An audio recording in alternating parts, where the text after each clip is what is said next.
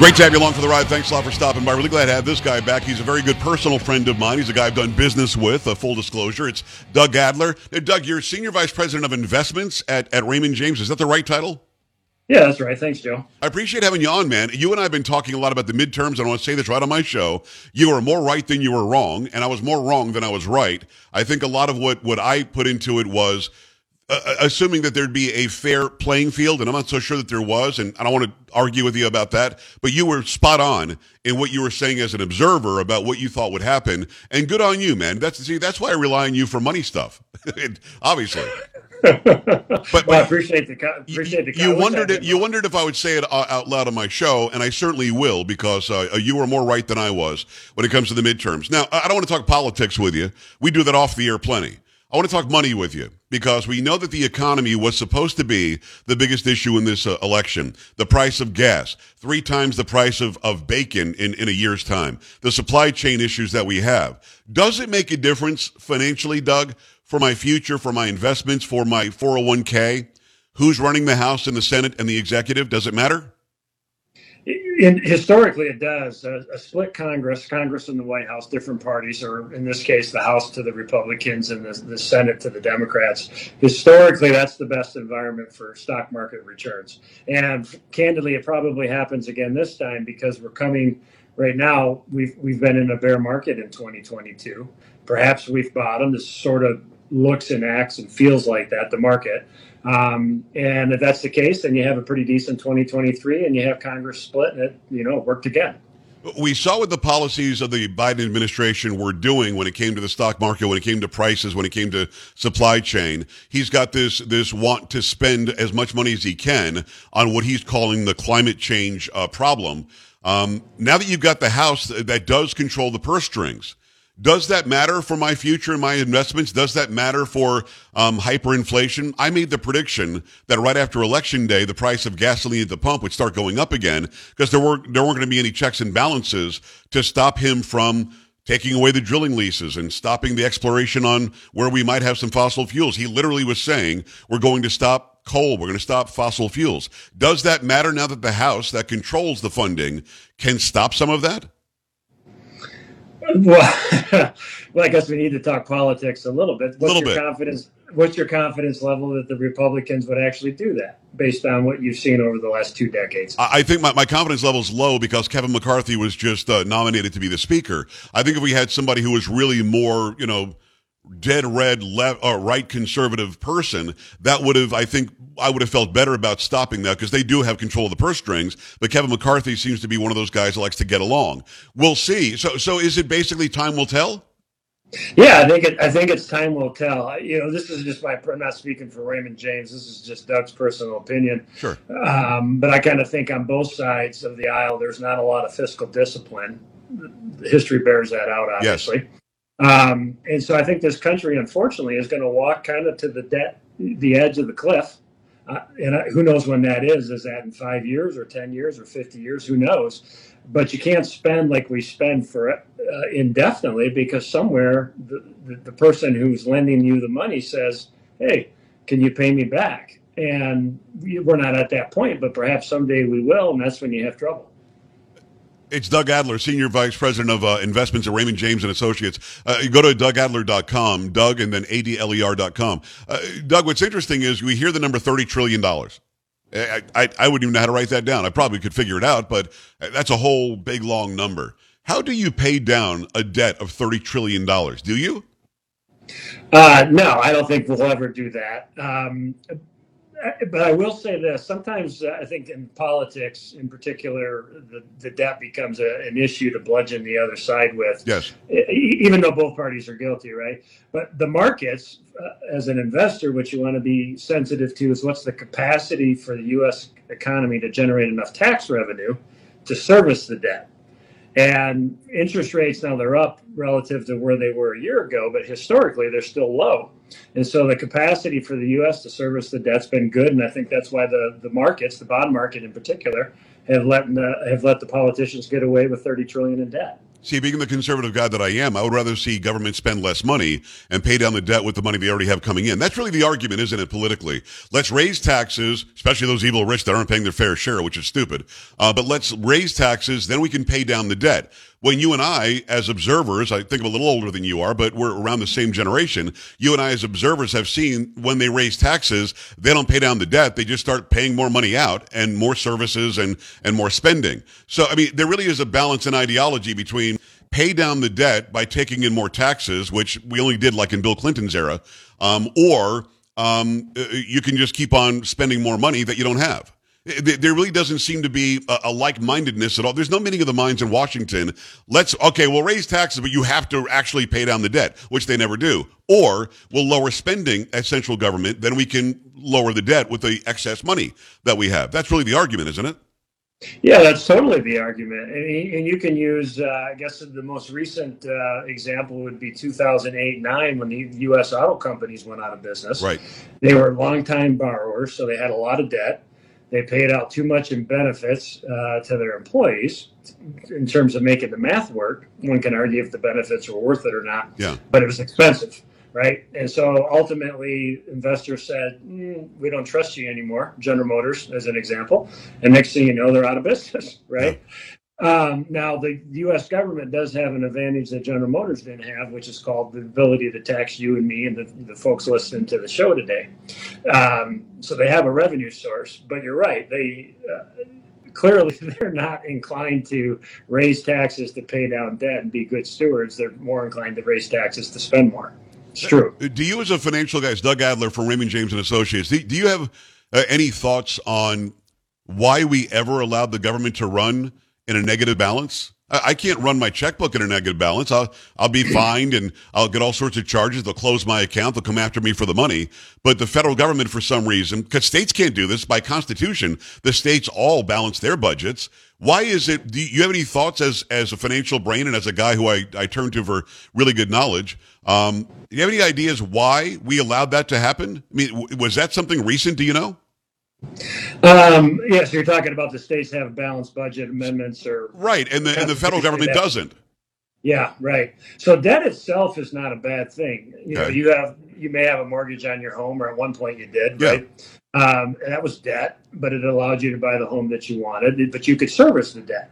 And that's kind of the thing with the federal government right now. The markets, financial markets, believe that the U.S. government is still money good on the debt. Okay. Um, why we don't balance the budget, I just think it's, and this is just me talking. Who knows if this is the right call on it? But you have uh, uh, the Congress, the Senate, right, um, and the White House, and they're kind of answering to themselves in a way. They say they're answering to you and me, but you know that that's in practice really not the case. Right. And so they're popular and they can spend money, you know, kind of freely wherever they want. And human beings being what they are, I guess they're doing it. And unless we hold their feet to the fire and hold them to account, why would they stop? They're getting away with it. Uh, uh, plus, they've got this this this eight percent increase automatically every year in the budget. It's all it's all very strange to me because normal people that actually have to look at I've got hundred dollars, so I can spend hundred dollars. I can't spend one hundred one. Um, it just doesn't compete with us. It's Doug Adler, senior vice president uh, of investments at Raymond James and Associates. So I walk in. I don't want specific stock advice. I don't want specific pension or 401k advice, but in a general sense How's the climate right now? I, would like to make sure that my future is not in peril because of what's happening in Washington or uh, in Austin, Texas or Lansing, Michigan. I want it to be reliant on, on my investments and, and smart moves by me. What do you tell somebody who doesn't know anything about anything who wants to make sure they're safe into the future? Well, I think one, you know, kind of a baseline, Joe, to think about as an investor is companies. Uh, let's just, you know, pick any company, your favorite blue chip stock, right? Okay those companies have operated for, in many cases, decades with Republican presidents and Democratic presidents. Yes. And rotation every four years. Um, and they've been successful in that kind of climate. So, what the point of the statement is, is that companies get out of bed every day, try to be more profitable, increase their margins, gain market share, et cetera, things that drive their stock price via earnings growth, right? Companies are focused on that no matter what the climate is, and I think that's going to be a, a you know a consistent um, premise really as an investor. You just know going in that that's the objective of corporations. And fortunately, so far, the economy itself is bigger than than the political class in D.C. I hope it stays that way. I mean, because the, the, political class in D.C. has the decisions that they make that affects that directly. It's Doug Adler. Go to dougadler.com, D-O-U-G-A-D-L-E-R.com. Uh, uh, Doug, I, I appreciate the incredible knowledge always. Is there a safe way to look and a risky way to look? And is a climate like the political climate we have right now and the world financial climate that we have right now, is that more indicative of go safe or go risky? And that's a really good question. So we're in a bear market this year, right? The market went down more than 20%. That's the technical definition of a bear market. Right. So it's been a tough year. Um, psychology in the uh, investment community and on the street has been negative. Um, but I think that's starting to clear a little bit. Uh, the inflation data has been better. Uh, if you look back to the spring, many commodities, Joe, could be industrial metals, copper, aluminum, or agriculture, corn, wheat, etc., uh, lumber. These are they're all down substantial, 20, 30, 40% since the spring highs. So it's just a matter of time before those input, even crude oil uh, has worked its way down from 123 and change in June yeah. to mid 80s today. So you've had a big drop on all the input costs. So inflation is starting to uh, soften. Housing is starting to soften, which is 30% of the consumer price index, the inflation report. So that's starting to weaken.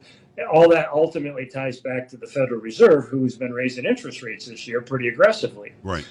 That probably starts to look a little bit different in terms of their policy actions in 2023. And if they moderate, pause, um, that should be good for uh, you know more positive backdrop for stocks. So it's uh, plausible, certainly, and maybe even somewhat probable that we've we've seen the worst, and now we just got to need to mark some time and work our way through this the housing markets in uh, places like where I live in Texas and in Florida and North Carolina, I understand is going nuts. Um, those have been going crazy because a lot of people are fleeing where they feel like the rules and regulations aren't fair politically for them. Um, do you fear a, a, bubble burst like we saw in 2008, or, or is it not the same atmosphere at all? Yeah, I don't think it's the same atmosphere at all. Can housing come down 10 to 20 percent depending on the market over the next 12 to 18 months? Yeah, of course it could. Yeah. Um, underwriting standards at the banks much tighter now than they were going into 08 and 09. Second thing was in 08 and 09 you had government policy with how they made banks account for capital. Uh, that's changed too, more yeah. uh, reasonable than it was back then. So no, I don't see that uh, situation. It's, it's funny though that you talk about these given states. I was joking with somebody the other day that uh, Florida's probably going to double the population and be 90% Republican because after what happened on Tuesday, right? There's only so many places to hide if you're conservative. Well, it, listen, dude, that is a great analysis because people say, well, why didn't Lee Zeldin win in New York because Hochul's a horrible governor? And the answer truly is because most of the Republicans left New York. The only people left there to vote are Democrats. You know, why, why did this person, well, why did Michigan go completely totalitarian blue? Well, that's a good question because everybody fled Michigan. You're seeing population decreases in places like Michigan, New York, and uh, uh, Minnesota and you're seeing increases, like you said, Florida probably will double its population. I think as much as that's a joke, it's not. Um, and, and most of the people that are going, I usually have a fear in this big red state of Texas that a bunch of blue people are going to come here and vote the way they voted in California and Michigan and New York and New Jersey and make this state like their state. No, no, no. They're coming here because they're smart. They realize that their state's screwed up, but it leaves those states sort of on an island because the only people left there to vote are the ones in, in the major met- metropolis areas that are overpopulated and they're all being told to vote blue. It's a, it's actually a very, as funny as it is, it's a very good analysis. It's Doug Adler. Go to dougadler.com, Senior Vice President of Investments at Raymond James and Associates. You've done this for me before, and I don't have much time left, Doug, but uh, in the next minute or two, can you please explain to the dumb guy on the radio again why it is our government would, would, would print $9 trillion in like the course of a year? Why are we devaluing, it seems purposely, paper money and flooding the market with greenbacks? Why is that?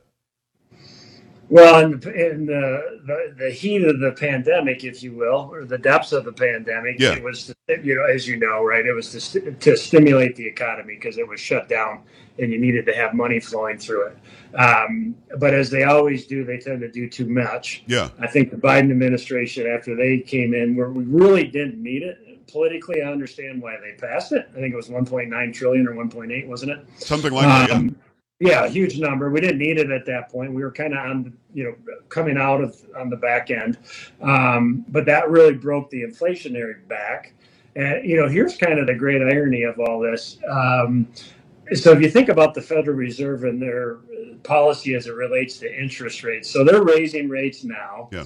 Um, why are they doing that? Because the government got us into an inflationary mess with spending. printing greenbacks, as you say. Um, ultimately, the economy will slow, and then the Federal Reserve is going to change course and they're going to cut rates. That'll stimulate things again. Probably ultimately gets too hot again, and it's rinse and repeat. It's been going on, you know, for decades. But, but when that happens, Doug, I guess the simple question is this: When that happens, do they start getting rid of some of that currency? Because it's way too much right now. It's making the money in my pocket value less. Um, I would like to see the value of my twenty dollar bill stay around twenty for a while at least. So when when we start seeing interest rates coming down and the economy getting better, do you burn off some money? Well, that's the goal. Um, that's their goal. They've had a hard time doing it because the patient, the U.S. economy, has become so dependent yeah. on the adrenaline shot, right, of easy money. So it's been a challenge. If you look at since 08 and 09, which is when the really the first time the government uh, got in deep, if you will, yeah. to support the economy, right, with stimulus. And they've had a hard time pulling that back. And so you roll forward into 2020, and now you have the COVID pandemic. And so they add on to the back of what was still lingering out there from 08 and 09 in the financial crisis. But it was the greatest, really, monetary experiment of all time. Yeah, right. And the reason, one of the reasons I believe the stock market has had a rough go this year and the bond market is because now you uh, are trying to unwind that experiment. And it worked really good, right? Things boomed because you had so much money chasing a limited number of goods.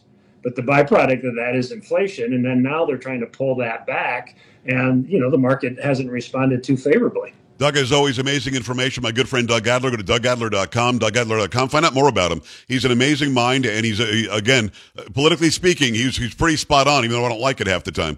Um, I, I, I love what you do, Doug. I love the information you just brought. You made it very simple for us. Uh, Senior Vice President, Raymond James and Associates. Uh, Doug, thanks a million, man. I appreciate you. Joe, it's my pleasure as always. Thank you, sir. All right, brother. We're back after this. Stay right here. This is the Joe Pags Show.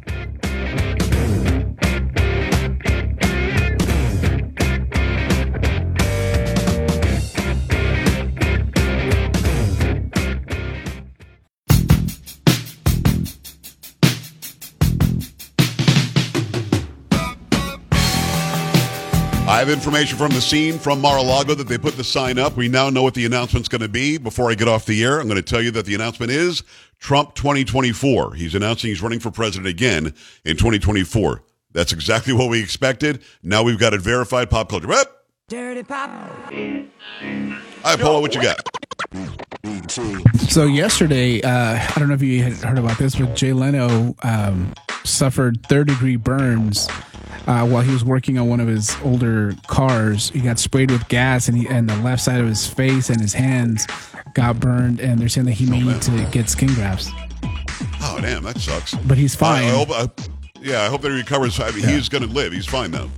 Yes. All right, gotta go. That's Polo. That's Sam. That's Carrie. Sam. This is the Joe Pags Show.